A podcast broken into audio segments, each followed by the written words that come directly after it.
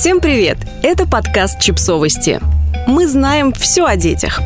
Как объяснить партнеру, что такое ментальная нагрузка? Одно из центральных понятий, которое встречается в обсуждении справедливого разделения обязанностей, это ментальная нагрузка.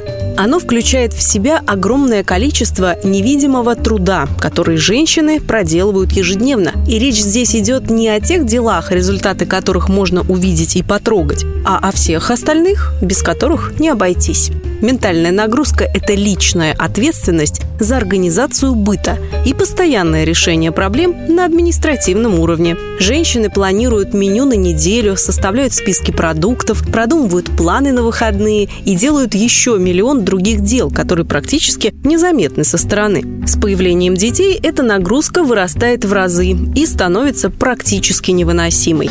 Для того, чтобы динамика внутри ваших партнерских отношений изменилась и ментальная нагрузка начала распространяться более равномерно, необходимо обсудить это с партнером. Скорее всего, он даже не в курсе существования этого понятия, а потому для него оно будет в новинку. С чего начать разговор и как доходчиво объяснить, что такое ментальный груз и невидимый труд, который ежедневно лежит на ваших плечах. Недавно ответ на вопрос искали пользователи Reddit, и у них нашлось несколько очень неплохих вариантов. Вот, смотрите ответы на вопрос как бы вы объяснили понятие «ментальная нагрузка в родительстве» своему партнеру?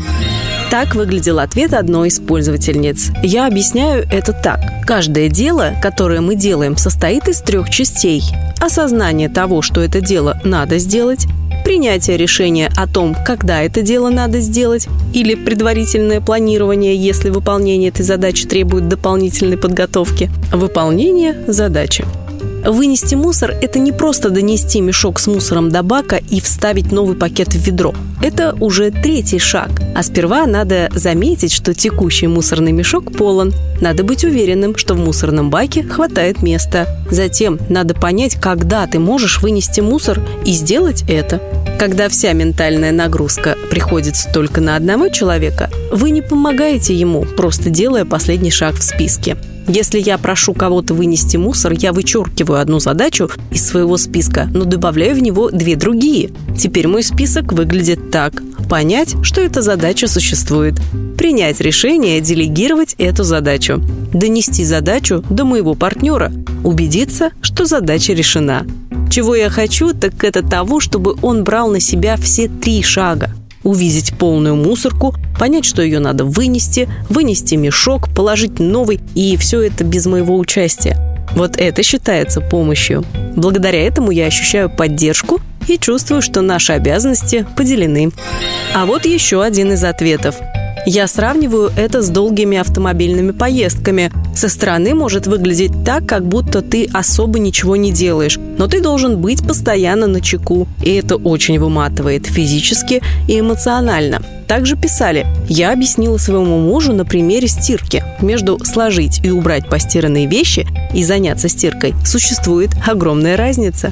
И хотя они занимают практически одно и то же количество времени, с первой задачей справиться намного проще, потому что ты выполняешь конкретную задачу.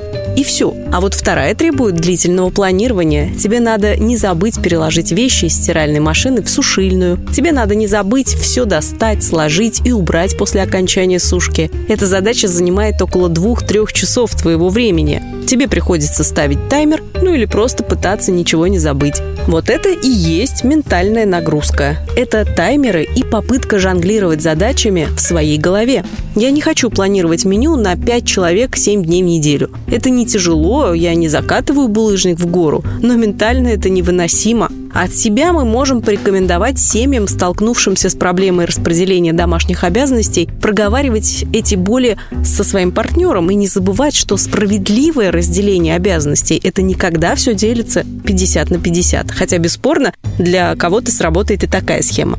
А когда всем удобно, комфортно и у всех есть хотя бы немного свободного времени и возможности отдохнуть. Подписывайтесь на подкаст, ставьте лайки и оставляйте комментарии. Ссылки на источники в описании к подкасту. До встречи!